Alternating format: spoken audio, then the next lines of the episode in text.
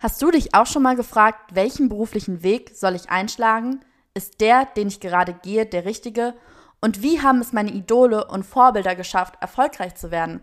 Angst anzufangen oder ein fehlender Plan sind dabei völlig normal. Mein Podcast Durchgestartet wird dir die richtige Portion Motivation, Inspiration und Unterhaltung mit auf den Weg geben. Hier erzählen dir junge Durchstarter von ihren persönlichen Wegen und Erfahrungen hin zum beruflichen Erfolg. Meine Gäste kommen aus den unterschiedlichsten Bereichen, sei es Musik, Sport, Unternehmertum, Kunst oder Wissenschaft. Bei Durchgestartet kannst du in jeden Bereich reinhören und von Durchstartern lernen. Hallo und herzlich willkommen zu einer neuen Folge von Durchgestartet. Mein heutiger Gast ist die liebe Gelly Kamachi. Gelly arbeitet als Model und Schauspielerin und hat dabei für Sender wie Pro7, für Shows wie Germany's Next Topmodel oder TAF vor der Kamera gestanden. Sie nimmt zudem an zahlreichen Schönheitscontests teil und wurde somit schon Miss Model of the World Germany und hat auch an internationalen Contests wie dem Miss Model of the World China Award und in Kürze auch dem IFFP in Pakistan erfolgreich teilgenommen. Zu ihren Kunden zählen Firmen wie L'Oreal, Mercedes-Benz oder Ralph Lauren. Erst einmal herzlich willkommen hier bei mir im Podcast. Ich freue mich, dass du dir heute die Zeit genommen hast. Du bist ja wirklich schon ein alter Hase im Model-Business, schon etliche Jahre dabei. Deswegen erstmal willkommen. Schön, dass du hier bist. Und ja, ich möchte heute mit dir vor allen Dingen um das Thema Modeln im Allgemeinen sprechen, deine Erfahrungen, deine Erlebnisse, die du mitgenommen hast, positives, negatives und natürlich auch über deinen Werdegang als Model, wie du so erfolgreich werden konntest und ähm, was du anderen jungen Menschen mit auf den Weg geben möchtest. Deswegen wäre direkt meine erste Frage vorweg, wann und wieso du mit dem Modeln damals begonnen hast. Ja, erstmal danke, ich bin auch gerne hier. Ich freue mich auf den Podcast. Das ist eigentlich totally funny. Ähm, ich wurde nämlich theoretisch eigentlich dreimal entdeckt. Also einmal äh, in Frankfurt auf der Fressgasse von Vidal Sassoon und dann noch von einem Modelagenten äh, von East West Models. Und das dritte Mal eigentlich von meinem damaligen National Director in Istanbul.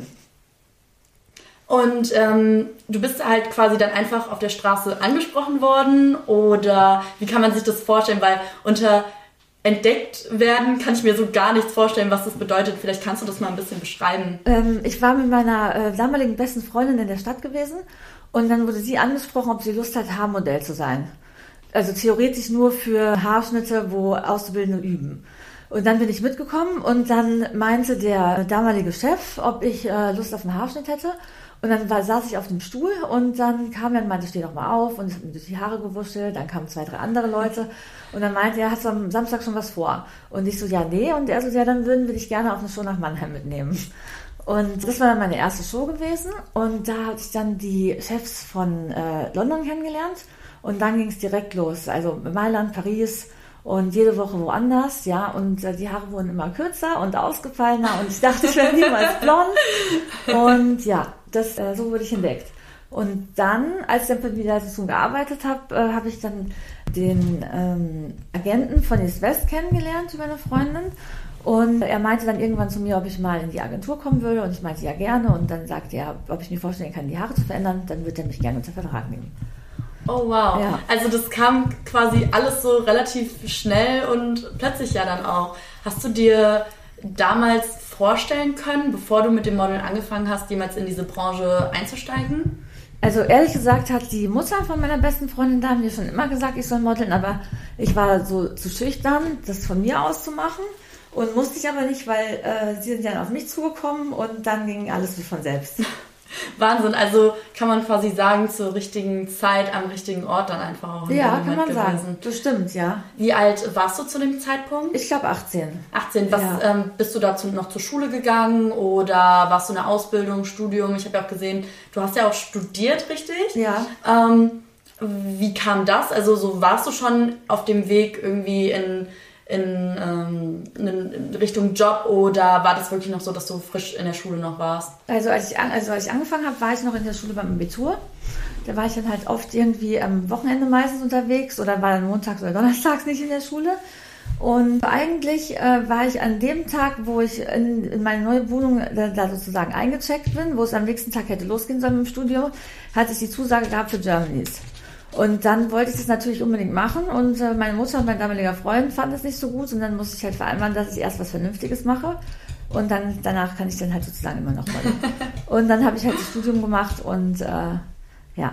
Mhm. Äh, für Germany's Next Topmodel dann war das, oder? Ja, genau. Wie waren da so die Erfahrungen? Also, was hast du so mitgenommen aus der Zeit?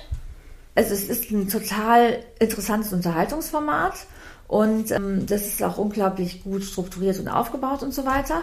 Und man hat halt verschiedene Typen. Und was ich nicht gedacht hätte, ist, dass man bei den Castings, also wenn man irgendwie unter die Top 50 kommt oder so, nach diesem ähm, Casting mit 2000 Mädels, dass man sogar mit einer Psychologin spricht, die einen so komplett durchcheckt, ja. Oh wow. Und äh, da wird man die, äh, da wird man halt richtig durchleuchtet.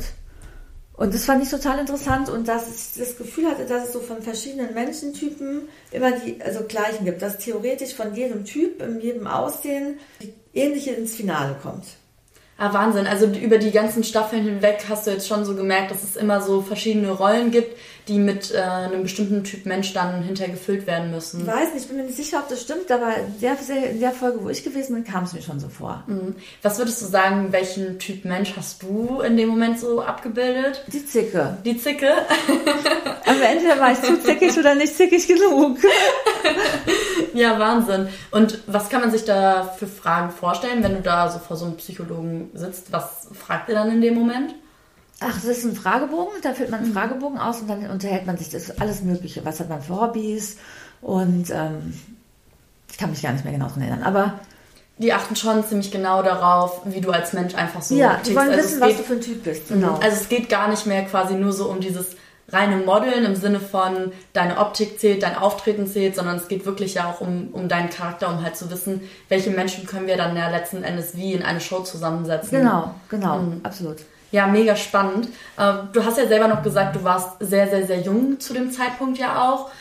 War das für dich manchmal komisch, so zu wissen, okay, andere, deine ganzen Mitschüler sind noch einfach zur Schule gegangen und du hast ja schon quasi so in dieser Jobwelt Erfahrungen gesammelt, musstest ja dann in dem Moment schon sehr, sehr erwachsen ja auch und ähm, reif mit der Situation umgehen, weil du ja schon für große Firmen ja dann auch gearbeitet hast in dem Moment. Wie war das so? Wie bist du mit der Herausforderung damals umgegangen?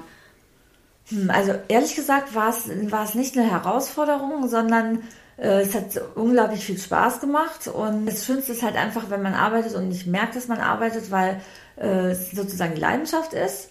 Und deswegen kam mir das dann gar nicht so vor die meisten Mädels ja sehr, sehr, sehr jung in dieses Business äh, reinstarten. Würdest du sagen, dass man dann ein bisschen was vielleicht von seiner Kindheit verpasst oder dass man zu früh zu erwachsen wird in dem Moment? Nee, würde ich nicht sagen, weil ich glaube, dass Reisen total bildet. Und wenn man die Mädels sieht, und mit 18 finde ich das vollkommen in Ordnung, ja, also dann ähm, können die halt einfach unglaublich schnelle Schritte machen. Und je nachdem, wo man halt anfängt, kann man halt auch ganz anders lernen, ja. Also mhm. ist mir, in China ist mir das aufgefallen, dass es da mit dem Posing ganz anders ist äh, als in anderen Ländern. Und da muss man so eine Bandbreite abdecken, dass man theoretisch viel besser vorbereitet ist als jetzt in anderen Ländern. Und das denkt man einfach nicht, ja, wird immer so belächelt als der dritte Markt oder weiß ich nicht wie.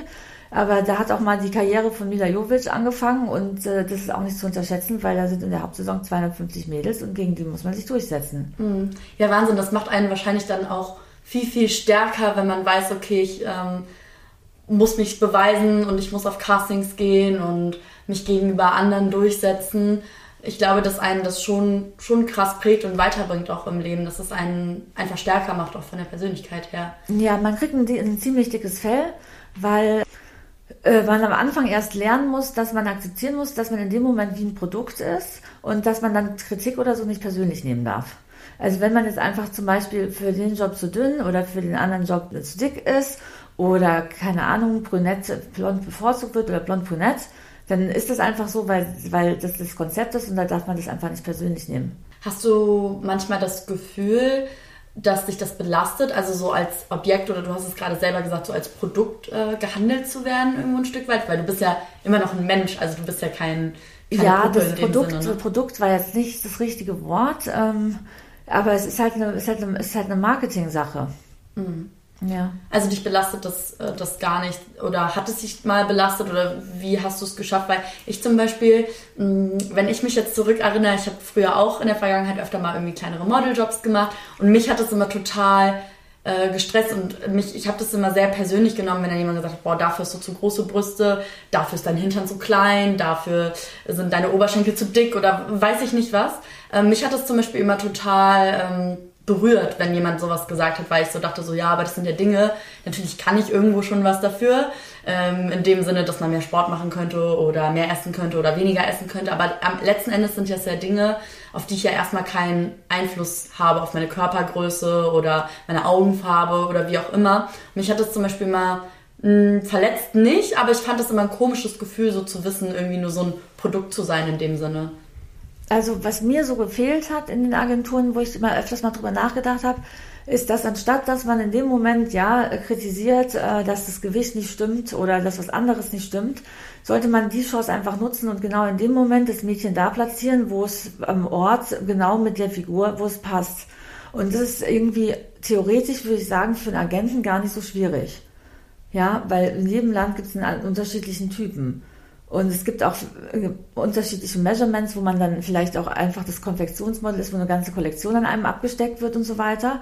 Und das finde ich, muss man einfach, äh, muss man einfach besser machen, weil dann hat man keinen Leerlauf. Mhm. Ich verstehe, was du meinst, dass wenn man ähm, ja auf ein Casting geht, dann ganz bewusst dahin, wo der eigene Typ gefragt ist, wo man gar nicht dann erst in die Situation kommt, irgendwie gar nicht da irgendwie reinzupassen oder dass wenn man halt einen Agenten hat, dass der sich dann darum kümmert ähm, dass man nicht irgendwo hingeht, wo man sowieso gar nicht reinpasst und dass man dann nicht hinterher hört, ja, du bist zu das, zu dies, zu jenes. Ne? Ja klar, also wenn man auf ein Casting geht und wartet und dann erfährt man, dass ein ganz anderer Typ gesucht ist, dann ist es natürlich schon ärgerlich. Gerade auch bei der, der Mercedes-Benz Fashion Week, ähm, wo du bist, ist es so, dass es unglaublich viele Castings gibt, ja. Das ist dann ärgerlich, weil man dann vielleicht zwei, drei Castings, die man lieber hätte machen sollen, wo man der Typ ist, der gesucht ist, verpassen kann. Mhm. Wie läuft das dann so ab mit der Suche nach dem richtigen Casting? Also übernimmt das dann dein äh, Agent, die Agentur für dich? Oder schaust du auch manchmal selber, hey, wo könnte ich hingehen? Und wenn ja, wie läuft dann so ein klassisches Casting ab? Wie bereitest du dich dann darauf vor? Also theoretisch äh, fängt man mit einer Mutteragentur an und die Mutteragentur hat dann mit dir einen Exklusivvertrag und äh, schickt dich dann zu verschiedenen Castings. Baut, baut dich erstmal auf, man macht so Probeshootings, Laufstick, ähm, Training und so weiter. Die machen die Castings und organisieren das für dich. Und dann sind die Castings entweder in der Agentur oder man muss zum Kunden direkt hingehen. Und es gibt aber auch Großis, da stellt man sich vor, auch wenn es noch keinen konkreten Job gibt, dass man das Model halt mal live sieht. Die Sache, sich selbstständig zu machen oder selbstständig aktiv auf Castingsuche zu gehen, gibt es natürlich auch. Aber es ist natürlich immer gut, wenn, äh, wenn der Vermittler in der, in der Mitte steht, weil es einfach einfacher ist, auch ähm, preisliche Sachen zu besprechen und äh, das sozusagen auszusourcen, weil es sonst zu viel ist, was man alles gleichzeitig machen muss. Mhm. Weil man hat ja auf der einen Seite dann die Arbeit als Model und irgendwie den ganzen äh, Bürokram, genau. Verträge etc. ja dann auch noch. Und wenn genau. das eine Agentur äh, übernimmt, die sich halt einfach besser damit aus, auskennen und du dich dann voll und ganz auf das Modeln und Fotografieren und auf dem Laufsteg sein konzentrieren kannst, das kann ich mir vorstellen, genau. dass das äh, deutlich, deutlich angenehmer ist.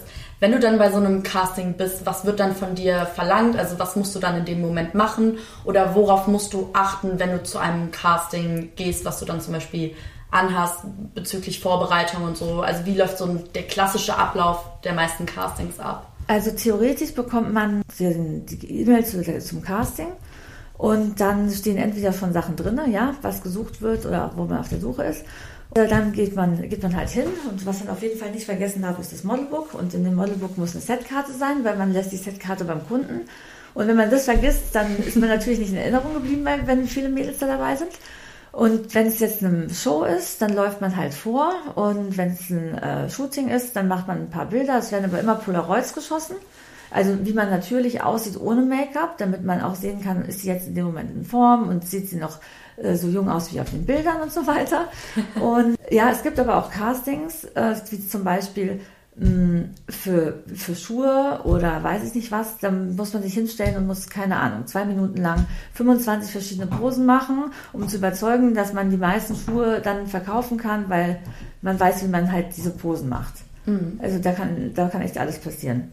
Ja, Wahnsinn, spannend. Also weniger Make-up ist äh, manchmal mehr oder am besten gar so, kein Make-up? Am, am besten mhm. nur ganz natürlich mhm. und am besten ist es immer, wenn man ganz in schwarz angezogen ganz ist. Ganz schwarz? Ja, weil das wirkt ziemlich seriös und dann kann man sich halt, wie, dann stellt man sich jemanden wie eine Leinwand sozusagen vor, hat man ein, ein Pariser Casting-Direktor gesagt weil es geht ja darum, dass man sich, dass man sich selbst präsentiert und nicht die Kleidung. Mhm. Ja, aber ich denke, dass äh, kommt halt drauf an, wo man, zu welchem Casting man geht. Ja, aber es ist auf jeden Fall wichtig, was für Outfits, was für Outfits man trägt. Wie lange dauert das dann im Schnitt, bis du dann die Zusage bekommst? Kriegt man die dann direkt oder erfährt man dann Wochen später erst, ob man den Job hat?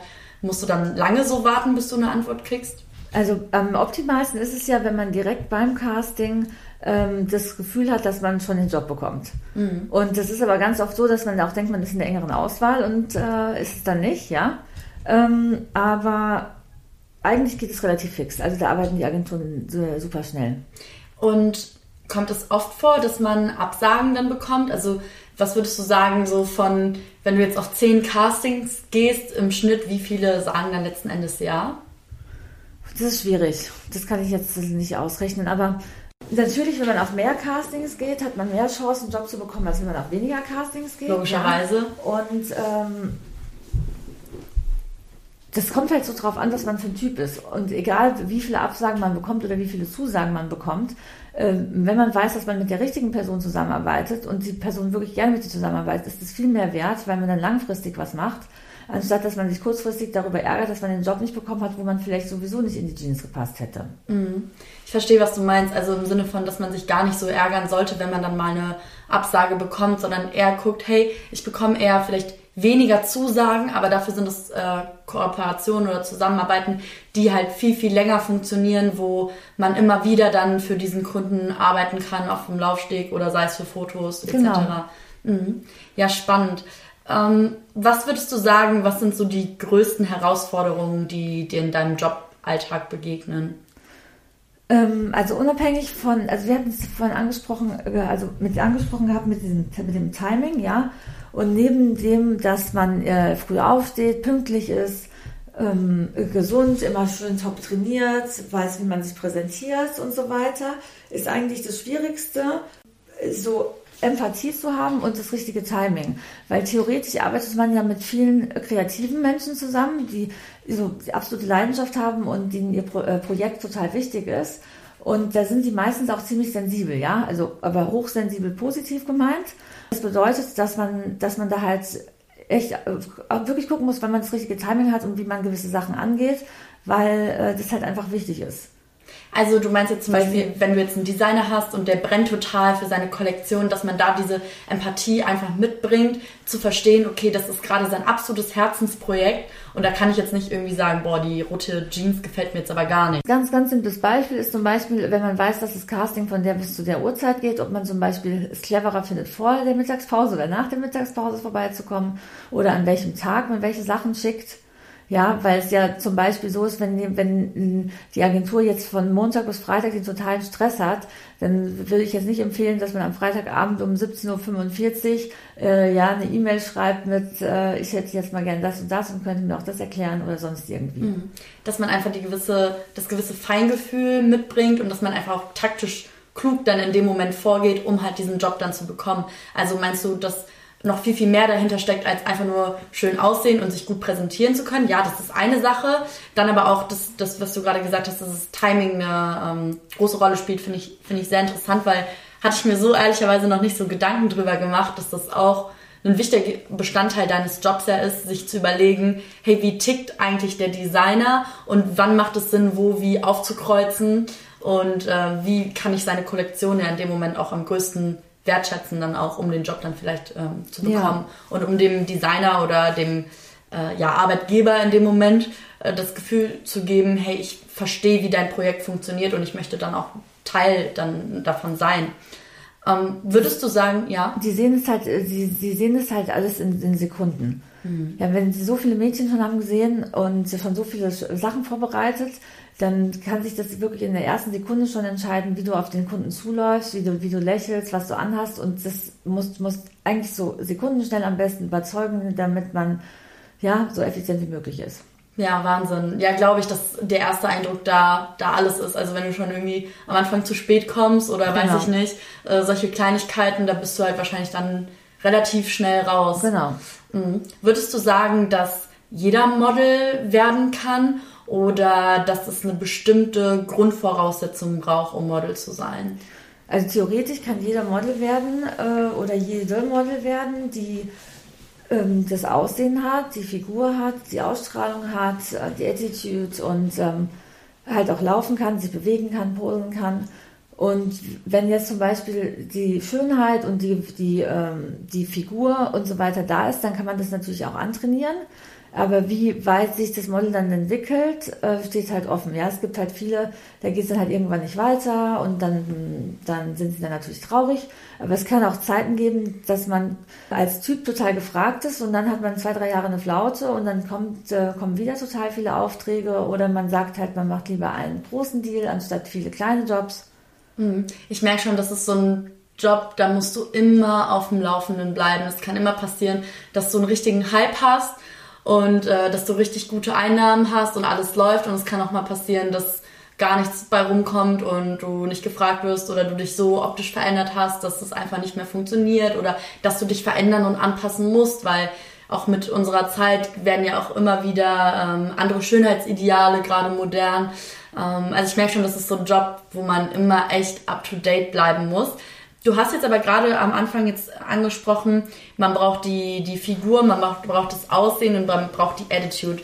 Bei den drei Sachen, vielleicht können wir da einmal ins äh, Detail gehen und ähm, da würde ich dich ganz gern fragen, was würdest du denn sagen, ist das richtige oder optimale Aussehen für ein Model? Also welche Figur und welchen Look sollte man jetzt im Jahr 2022 optimalerweise mitbringen? Was ist gerade so gefragt? Hm. Also ob die, die, die, Nummer mit dieser 90, 60, 90 Nummer ähm, stimmt ja eigentlich äh, relativ selten, ja, weil die meisten Mädels, also zum Beispiel in Deutschland arbeitet man am besten mit einer Kleidergröße 36, 38. In China arbeitet man am besten mit, äh, mit einer 34.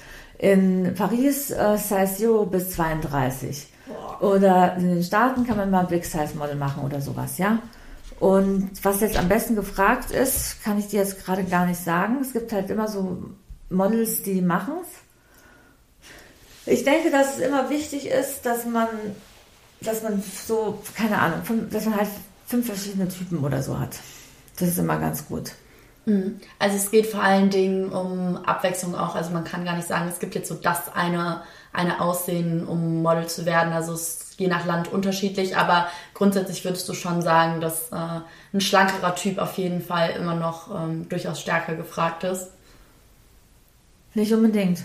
Okay, weil du gerade sagtest, okay, Größe 32, 36, 38, das sind ja alles eher Typen, die schon deutlich schlanker ja auch sind von den Maßen. Ja, weil ich kenne mich nicht mit Big Size aus. Mhm. Also dass er, ähm, das wäre dann nochmal eine gesonderte, gesonderte Kategorie, würdest du sagen? Ja. Mhm. Ähm, dann zum Thema Attitude. Hast du gesagt, okay, man braucht eine bestimmte Attitude, die man mitbringen sollte, um Model zu werden. Was für, würdest du sagen, macht für dich eine richtige Attitude aus oder eine besondere Attitude? Also ich finde, eine Attitude entwickelt sich, wenn man äh, Management hat. Und es gibt ja Agenturen, die sind normale Modelagenturen. Das heißt, man ist dann sozusagen eine von vielen und repräsentiert die Agentur. Und dann gibt es aber Managementagenturen, die dich speziell als Charakter und als Marke aufbauen. Und das finde ich eigentlich interessanter, ja, weil man dann so ein so einen Talent Support macht, wo man äh, wirklich sagt, man sucht Persönlichkeiten um, und die sozusagen überzeugen und eine Marke und ein Produkt anders verkaufen, als wenn es einfach nur ähm, ja das, das, das Model ist ohne, ohne Geschichte zum Beispiel dahinter. Hm. Also es geht vor allen Dingen dann darum, eine Story hinter der hinter diesem, ähm, wir hatten es ganz am Anfang gesagt, hinter dem Produkt äh, quasi zu haben, also hinter dem, dass hinter dem Menschen quasi noch ein bisschen mehr steckt als nur so das Aussehen. Genau. Mhm. Ähm, ein weiterer Punkt ist sicherlich ähm, die, auch die Nervosität, wenn man dann zu einem Casting geht oder der Druck eben, dass man halt mit vielen anderen Mädels oder auch Jungs in dem Moment verglichen wird. Ähm, ich habe dich am Wochenende das ja schon mal gefragt, ob du nervös bist. Da hast du mir gesagt, nein, bist du nicht. Ähm, woher kommt es, dass du diese Nervosität vor den Castings nicht hast? Oder ich kann mir sicher nicht vorstellen, dass viele eben dann doch eine krasse Nervosität verspüren. Was würdest du sagen, sind da so deine Tipps, um dagegen anzukämpfen, gegen Nervosität? Theoretisch ist ja die Frage, ob, ob, wenn man sich gut vorbereitet, ob das als Nervosität ausgelegt wird oder nicht. Und ich muss, muss sagen, es gab doch eine Situation, da war ich mal nervös gewesen, weil manchmal ähm, macht man und arbeitet und arbeitet man, dann merkt man gar nicht, wie weit man es geschafft hat und dann checkt man in dem Moment erst, ui, ich habe ja fast das erreicht, was ich machen wollte und dann überkommt einen so eine, könnte man Nervosität sagen. Was im Endeffekt aber theoretisch der Jury oder so gegenüber eine Wertschätzung ist, finde ich. Nervosität bringt dich eigentlich kurz bevor du auf die Bühne gehst oder so ähm, nicht weiter, weil du musst halt überzeugen und du musst halt wissen, dass du dich gegen die Mädels durchsetzt. Nur wenn du, wenn, wenn du, wenn du das hast, äh, dann schaffst du das auch. Also ich glaube, wenn, wenn man groß nervös ist, dann ist man, ist man da nicht so ganz richtig platziert. Mhm. Also man muss das irgendwie schaffen, würdest du sagen, dann diese Nervosität abzulegen, indem man einfach weiß, okay, ich habe die und die Skills, ich habe schon das und das erreicht oder ich weiß, dass ich das und das kann und deswegen habe ich gar keinen Grund nervös zu sein, weil, wie du schon gesagt hast, Vorbereitung ist dann alles, wenn du dich gut vorbereitet hast, wenn du vorher Laufen geübt hast oder ähm, das Posen geübt hast und weißt, was du machen musst, dann gibt es ja gar keinen Grund nervös zu sein, weil am Ende hast du ja nichts zu verlieren. Du zeigst, wenn du selber weißt, okay, ich gebe jetzt 100 Prozent in dem, was ich mache und ich habe das vorher geübt und bin mir sicher, dann gibt es ja, gibt es ja keinen Grund, irgendwie Angst zu haben, vor, vor Menschen zu treten. Ich glaube, das ist immer so ein bisschen das, woran man sich dann selber erinnern muss, so einfach zu wissen, hey, ich habe das Selbstbewusstsein oder die Confidence, dass ich das, was ich mir jetzt vorgenommen habe, was ich präsentieren soll, dass ich das auch durchziehe, ohne da irgendwie schlottrige Knie dann in dem Moment zu bekommen. Also ich glaube, es gibt viele Models, denen es schwieriger fällt, face-to-face -face, äh, sich zu unterhalten als es in einer riesen, auf einer riesengroßen Stage zu performen und sonst irgendwie was. Wahnsinn, voll spannend, ja, oder? Total. Würdest du sagen, dass das auf dich auch zutrifft? Äh, ja, definitiv. ja, also verrückt. ich fühle mich vor, vor, der Kamera wesentlich sicher, als wenn ich jetzt zum Beispiel eine Eventmoderation oder sowas machen würde. Das wäre nichts für mich. Mhm. Ja, Wahnsinn. Was ist es so in dem Moment, was dir dann durch den Kopf geht, wenn du vor der Kamera stehst? Also denkst du da an irgendwas Bestimmtes oder denkst du an gar nichts oder wie würdest du das Gefühl, die Emotion beschreiben, wenn du vor der Kamera bist? Also das Interessante ist einfach, dass man das Gefühl hat, dass man verschiedene Gesichter und verschiedene Facetten aus sich rausschuten kann. Also in dem Moment ist man theoretisch, wenn man sich so wohlfühlt, total entspannt und konzentriert sich eigentlich nur aufs Posing, auf den Gesichtsausdruck und an das, was vermittelt werden soll. Mhm. Also du magst es in dem Moment auch dann in unterschiedliche Facetten reinschlüpfen zu können. Ja. Mm, würdest du sagen, das ist eine Sache, die jeder Mensch an sich hat, also verschiedene Facetten? Oder glaubst du, das ist eine Sache, die mit der Zeit kommt, dass, dass man das lernt, so unterschiedliche Seiten von sich zu präsentieren? Sowohl als auch. Mhm. Vielleicht am Anfang postet man unbewusst und hat verschiedene Ausdrücke oder der, der Fotograf ähm, hilft äh, zu sagen, jetzt mach mal die Pose oder den Gesichtsausdruck. Aber im Endeffekt lernt man es und das ist so ein Synergieeffekt, ja. Mhm. Hast du innerhalb ähm, der Branche oft mit Vorurteilen auch zu kämpfen? Also das wäre auch so eine Sache, die mich wahnsinnig interessieren würde, weil ich kann mir vorstellen, dass Leute oft schon mal irgendwie einen doofen Spruch bringen oder du bist ja in Anführungsstrichen nur Model und kannst ja nichts anderes. Also hast du oft solche Kommentare oder Kritik, die du zu hören bekommst? Ja, also es ist ziemlich schwierig, wenn man zum Beispiel in einem normalen Unternehmen arbeitet, was jetzt nicht irgendwie in der Modebranche ist oder so, dass man da ernst genommen wird. Weil die meisten Frauen halt denken, dass äh, hübsche, hübsche Frauen halt äh, doof sind, ja. Mhm. Wie gehst du dann in dem Aber ich muss noch eine Sache noch mhm. sagen. Es ist theoretisch manchmal teilweise besser, wenn man für den Job doof ist. Ja, weil sobald man äh, jetzt zum Beispiel auf einer, auf, auf einer, auf einer Show auftaucht und äh, in der Garderobe oder bei den, bei den, beim Fitting ja die äh, FAZ liest oder sowas, dann kommt man halt nicht mehr so äh, clever, also nicht mehr so hübsch rüber, weil viel Intelligenz auch ein bisschen für die Menschen was von der Schönheit wegnimmt. Ach, krass. Weißt du, wie ich meine?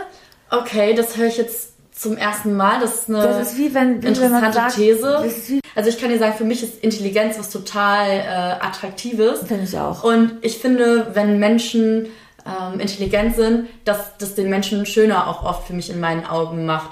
Ähm, in der Modelwelt siehst du das als was anderes? Also, dass wenn, also du hast ja gerade gesagt, wenn jemand äh, besonders intelligent rüberkommt, ist der nicht mehr so attraktiv in dem Moment. Also, wie erklärst du dir das? Weil das finde ich schon eine, schon eine interessante These, die ich so jetzt noch nicht gehört habe. Weil man theoretisch ja wie eine Leinwand sein soll. Mhm. Und da, da redet man nicht viel, dann ist man halt nett und freundlich und lieb und dann unterhält man sich natürlich vielleicht mal in der, in der Pause oder so oder währenddessen.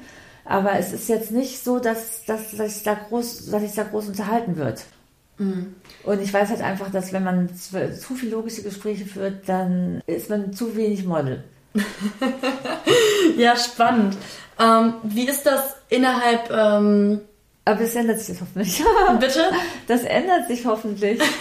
ja, also ich muss ja sagen, dass so gerade der aktuelle Trend, wenn man jetzt so Germany's Next Topmodel ja auch verfolgt, dass es da ja schon stark um Persönlichkeit geht ja. und dass viele unterschiedliche Typen gefragt sind. Ich weiß nicht, ob du gerade die aktuelle Staffel verfolgst, aber da ist ja auch so, du hast da super äh, ja auch viel ältere Frauen dabei oder Mädels, die, wo ich sagen würde, okay, die fallen jetzt nicht so in dieses klassische Schönheitsbild rein. Also das ist ja schon so eine Sache, wo man merkt, okay, da geht's mittlerweile mehr um Persönlichkeiten und um den Menschen, der dahinter steckt auch und nicht mehr um alle müssen genormt sein und es heißt Zero und möglichst ihre Klappe halten. Aber gut, jetzt ist das auch eine TV-Show ja, und nicht die äh, klassische Modelwelt. Also würdest du sagen, dass wenn man jetzt zum Beispiel Germany's Next Top Model mit dem normalen Modelalltag vergleicht, dass da schon große Unterschiede sind?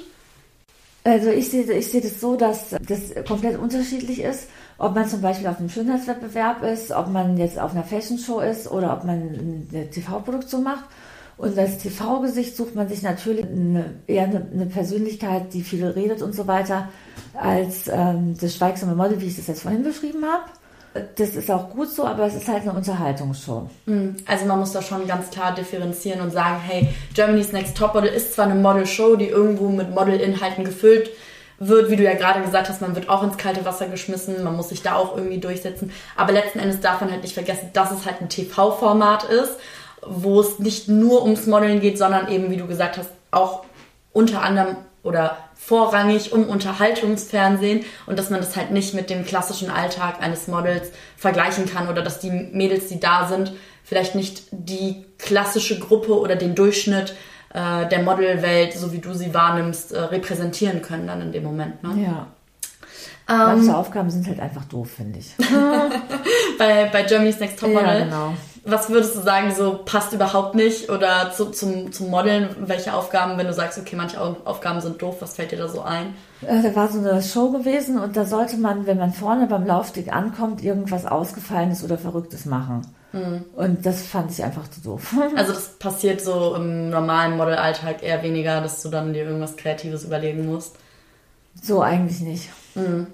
Ja, krass, da merkt man wieder schon, dass so ein ganz anderes Bild bei Germany's Next Topmodel vermittelt wird als es dann hinterher im Real Life in der Modelbranche dann wirklich letzten Endes auch ist. Ähm, wir hatten jetzt gerade, ganz am Anfang hast du erzählt, okay, du bist so äh, bei Germany's Next Topmodel als äh, die Zicke quasi äh, reingesetzt worden in die Show. Ist es schon so, dass du krass so diese Stutenbissigkeiten und Zickereien so untereinander spürst? Also wird viel gezickt so beim Casting oder auf der Show? Also merkt man da schon krass ähm, so die, die Zickereien?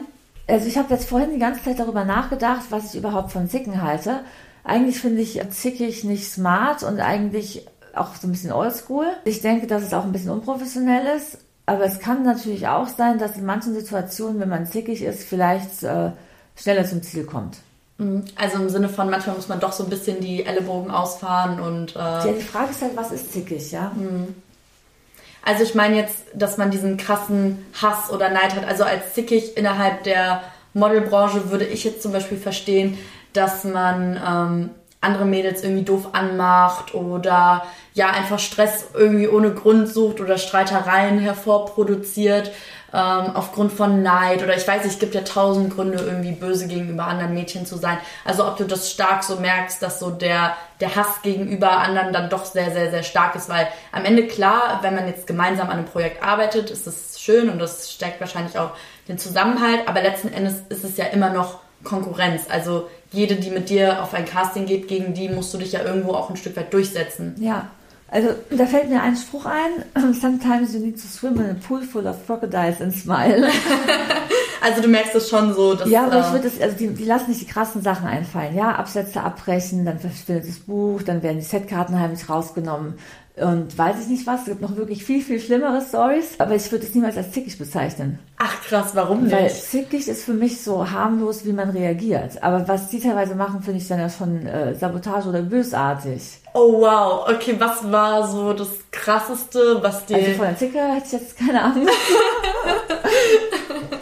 ja, okay, was war das krasseste, was mal jemand gemacht hat, um dich zu, ja, um, um dich von deinem Ziel abzuhalten? Also welche Arten der Sabotage hast du selber schon miterlebt oder auch vielleicht bei anderen mitbekommen? Das war in, äh, war ich in einer Agentur gewesen in China. Da äh, war ich für, ein, für eine Brautmodenmesse gebucht und bin mit der Bookerin ins, ins ich glaube nach Guangzhou oder so und war gar nicht da und äh, in der Nacht haben sich dann so haben sich dann so äh, haben sich dann so überlegt was sie machen können dass ich aus der Agentur rauskomme weil sie sich geärgert hat dass die Bookerin mich lieber mag als sie und es eigentlich ihre Bookerin gewesen ist auf jeden Fall gab es eine Huge Mess und es wurden total die Intrigen geschürt und dann gab es eine Schlägerei und dann wurde an den Haaren gezogen und dann äh, ja no Ahnung. way doch doch Reisepässe abgenommen. Ganz schlimme Sachen passiert. Ach krass. Ja. War heftig. Also Aber das will ich auf jeden Fall, also es gibt, es gibt auf jeden Fall viele interessante äh, Geschichten, die man da erzählen kann.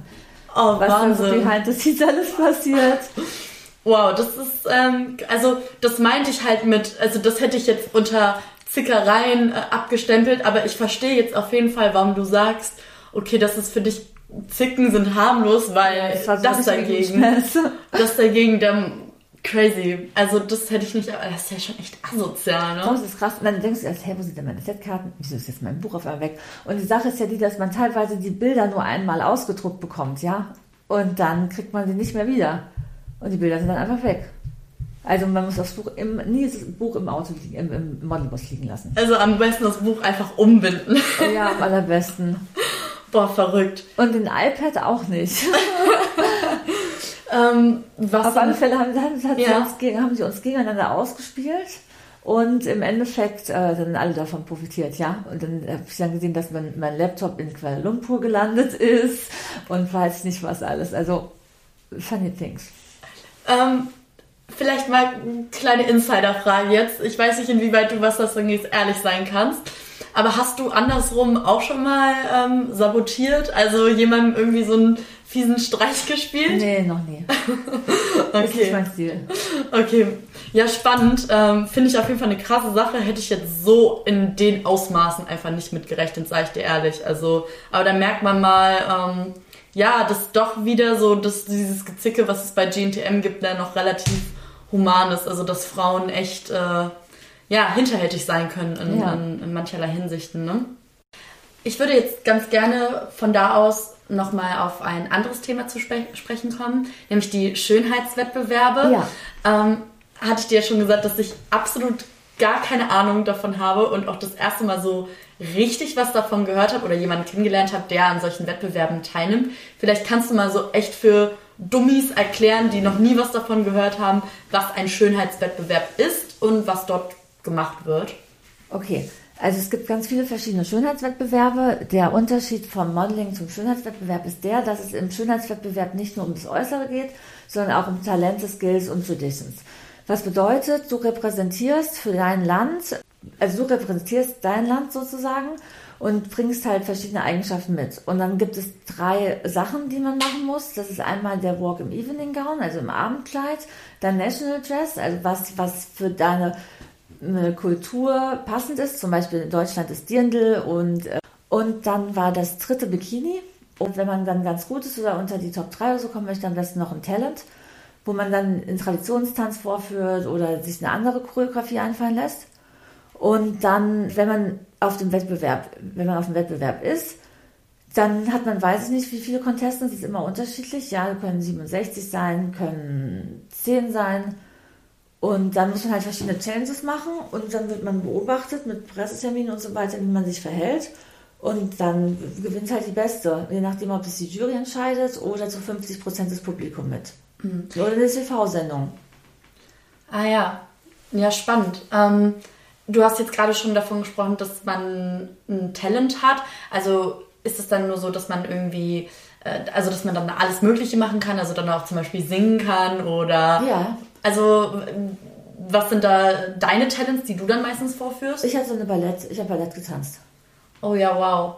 Du hast jetzt ähm, gerade eben erzählt, dass du dich jetzt aktuell ähm, auf äh, ja, einen Schönheitswettbewerb, dem IFFP Model Award in Pakistan ja vorbereitest. Ähm, wie genau sieht jetzt so deine Vorbereitungsphase aus? Also im Endeffekt sind es theoretisch drei Schönheitswettbewerbe, die ich vorbereite.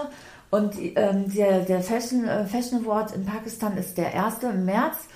Da geht es halt äh, darum, dass man Tradition, Kulturen, Lifestyle und so weiter zusammenbringt, weil sich Pakistan, glaube ich, da auch anders ein bisschen repräsentieren will. Und ich bereite mich insoweit vor, dass ich ähm, die Sachen auf meinem Blog schreibe, dass ich Social Media Arbeit mache mit meiner Facebook-Seite oder bei Instagram die Sachen poste und halt schaue, dass ich mit, ähm, äh, und wir sind ein Team, ja, also das Team besteht jetzt, äh, erkläre ich gleich, ähm, alles Mögliche vorbereite, also zum Beispiel Presseartikel und so weiter. Und ich habe halt in dem Zusammenhang dann eine Kooperation mit Berghahn Design machen können er ist dann mein Sponsoring-Partner für Haute Couture-Kleider, ist auch international bekannt. Und ein äh, Fotograf, der Fabian Otto. Wir, wir, wir machen das ganz gut im Team. Ja, Wahnsinn. Und ähm, was ist dann dein Ziel?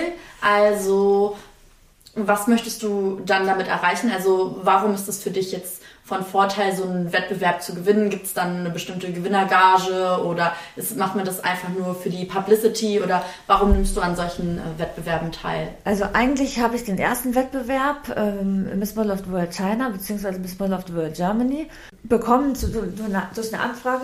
Also nachdem ich in China weggeflogen bin, nachdem diese Huge Mess passiert ist, bin ich in Frankfurt angekommen, habe geheult und dachte mir so, fuck, was mache ich jetzt? Ich habe mir noch anderthalb Monate Zeit, die ich nicht verplant habe. Und in dem Moment kriege ich einen Anruf vom äh, National Director und er sagt, du hast bleibenden Eindruck hinterlassen. Ja, hat mich dann sozusagen damals in Istanbul entdeckt und dann angerufen und mich gefragt, ob ich, ob ich das machen möchte. Und dann bin ich da so reingerutscht.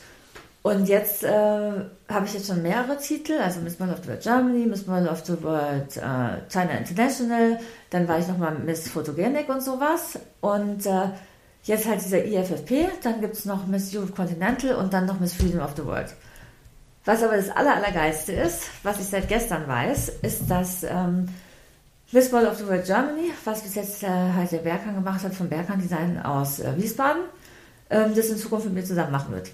Ja, sehr cool. Ja, Dann erstmal Glückwunsch wir dafür. Bauen, wir bauen äh, einen Schönheitswettbewerb in, äh, in, in, Deutschland weiter auf. Oh, mega. Ja. Und ähm, Kannst du da schon ein bisschen was drüber erzählen? Also, ähm, was ihr da jetzt genau plant und äh, wer da teilnehmen kann und wann das stattfinden soll? Also habt ihr das schon, steht das schon fest oder weil es ja wahrscheinlich ein super neues Projekt jetzt gerade? Also was, also es gibt schon, den, es gibt schon äh, den, den Wettbewerb und äh, jetzt haben wir verschiedene Sachen vor zu optimieren. Und das Ziel ist, dass die Contestants, wenn sie antreten und unter der Top 3 sind, in verschiedene internationale Länder geschickt werden, um dann am nächsten Wettbewerb teilzunehmen. Also die Gewinnerin quasi von Miss Model of the World Germany hat dann die Qualifizierung als Miss Model of the World Germany bei Miss Model of the World in China mitzunehmen. Und äh, das heißt aber, dass eventuell, weil jetzt wegen äh, Corona und den ganzen politischen Conditions und so weiter, es sein kann, dass es auch in Dubai stattfindet. Aber sie werden auf jeden Fall, die ersten Top 3 werden unterschiedliche Länder geschickt und dann geht es international weiter und es wird, glaube ich, eine ziemlich, ziemlich gute Nummer. Ja, spannend. Ähm, ich merke schon, du hast immer ziemlich viele neue Projekte, die anstehen und äh, ich glaube, der Alltag eines Models ist nicht, ist nicht langweilig, gestaltet sich als sehr abwechslungsreich, zumindest das, was man gerade rausgehört hast. Du bist viel unterwegs. Was würdest du sagen, jetzt äh, rückblickend ist eine so mit der schönsten Erlebnisse oder Erfahrungen innerhalb deiner Modelkarriere, wofür du besonders dankbar bist? Ja, für den Titel von Miss Model of the World. Was? Second Runner-Up, also Drittplatzierte. Mhm. Was ähm, macht diesen Titel so besonders für dich? Das war einfach die absolut krasseste Show ever. Also da war beim Finale ein Infinity Stage, ja, wo man von unten nach oben auf die Bühne kommt und im Hintergrund sind komplette Wasserfontänen und die Wasserfontänen werden dann nochmal mit LED ähm, beleuchtet, ja. Aber in der Höhe ja, und es war einfach krass. Als die Performance war mit dem Bikini, stand die ganze Bühne unter Wasser. Dann haben die Mädels angefangen, im Wasser zu tanzen. Und äh, das ist einfach krass. Und das gibt es in Deutschland überhaupt nicht. Und deswegen äh, wird es jetzt geändert. ja, wir sind gespannt. Ähm, was ich auch super, super spannend finde für alle die, die jetzt gerade ähm, ja, Lust bekommen haben, noch mehr über deinen Alltag, über die Intrigen äh, innerhalb der Modelbranche, über die schönen Erlebnisse, was du gerade erzählt hast, ähm, mit den ganzen Wasserfällen, also die ganzen Dinge, die man erlebt auf den Reisen, was man mitbringt. Äh, du hast ja auch ein Buch, was äh, demnächst veröffentlicht wird, wo es ja eben um kleine Geschichten, du kannst es am, äh, am besten wahrscheinlich selber, äh, selber sagen. Ja, viele kleine Modelgeschichten von China bis nach Hollywood. Genau, äh, darum soll es ja, äh, gehen. Und äh, deswegen sind wir da auch sehr, sehr gespannt, was da ähm, kommt. Weißt du schon, wann das Buch jetzt äh, veröffentlicht wird? Also gibt es da schon ein, schon ein Datum, also für die, die da Lust haben, das zu lesen, worauf kann man sich da einstellen, wenn das Buch kommt? Du bist ja schon fertig. Ähm, ja, das Buch ist fertig, das Buch ist fertig, aber ich weiß es noch nicht. Also es, es ist alles noch offen, deswegen verfolgt. Das ist ähm, noch ein bisschen nach hinten. Äh. äh verfolgt äh, weiter ganz gespannt. Ähm, in diesem Sinne danke ich dir auf jeden Fall für deine Zeit. Ja, gerne. Und ähm, ja, ich hoffe, es hat dir auch ein bisschen Spaß gemacht. Und ich würde deswegen sagen, ja, bis zum nächsten Mal und einen schönen Tag euch allen zusammen. Okay. Ciao, ciao. Ciao, bye.